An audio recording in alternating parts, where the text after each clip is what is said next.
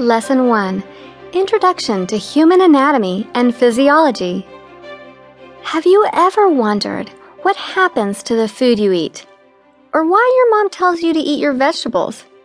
Have you ever considered why your body forms scabs over certain injuries? Are you curious about your brain, your heart, or your bones? Well, even if you haven't thought about these questions, I think you'll enjoy this book about human anatomy and physiology. It will answer all these questions and many, many more. Have you heard the words anatomy and physiology before? Most people have some idea what the word anatomy means, but they aren't quite sure about physiology. Is that true for you? Well, anatomy and physiology have two different meanings, but they're really quite similar. Anatomy is the study of the human body, all its parts, and how it's put together. Vitamin A. Vitamin A is found in foods like milk, eggs, cheese, liver, pumpkin, peaches, spinach, sweet potatoes, mangoes, and carrots. This important vitamin keeps all your smooth muscles running efficiently and fights any infections that try to take over your body. It also helps the nerves in your eyes so you can see better. Pack the protein. Although it takes glucose, oxygen, vitamins, and minerals to make muscles move, your muscles need something else to continue growing. You see, muscle is made up almost entirely of protein, so you can help keep the muscles God gave you healthy by eating plenty of protein. Eggs, dairy products, meat, fish, and many grains and vegetables contain protein that can be used to build your muscles. Carrots, please. You've probably heard of carotene because it's found in orange vegetables like squashes, sweet potatoes, and carrots. It's a yellowish orange pigment, and it's what gives those veggies their characteristic color.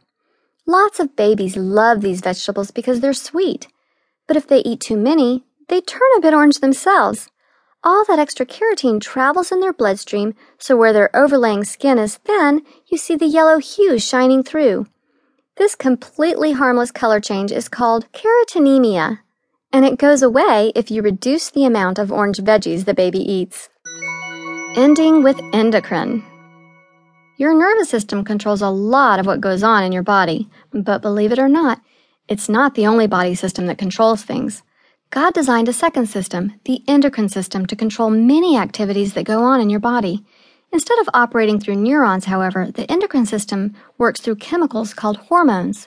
These hormones are chemicals produced in different glands found in your body and are sent into the bloodstream, where they interact with certain cells, telling them what to do. The lymphatic system. Let's find out what special mechanisms God put in place to keep you safe from diseases and pathogens like the ones we just discussed. Well, one thing God did was to fill your body with tiny masses called lymph nodes. They are found everywhere in your body. Think of a time when you were sick. Did your doctor put his finger on either side of your throat to feel your neck? If so, he was feeling your lymph nodes. Did he look down your throat? He may have been looking at your tonsils, which work much like lymph nodes.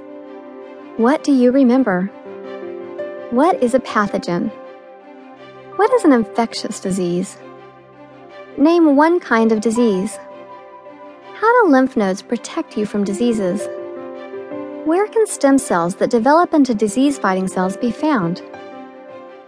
Name some of the systems that help keep us well as our first line of defense. What name is given to that part of our immunity? What does a fever do?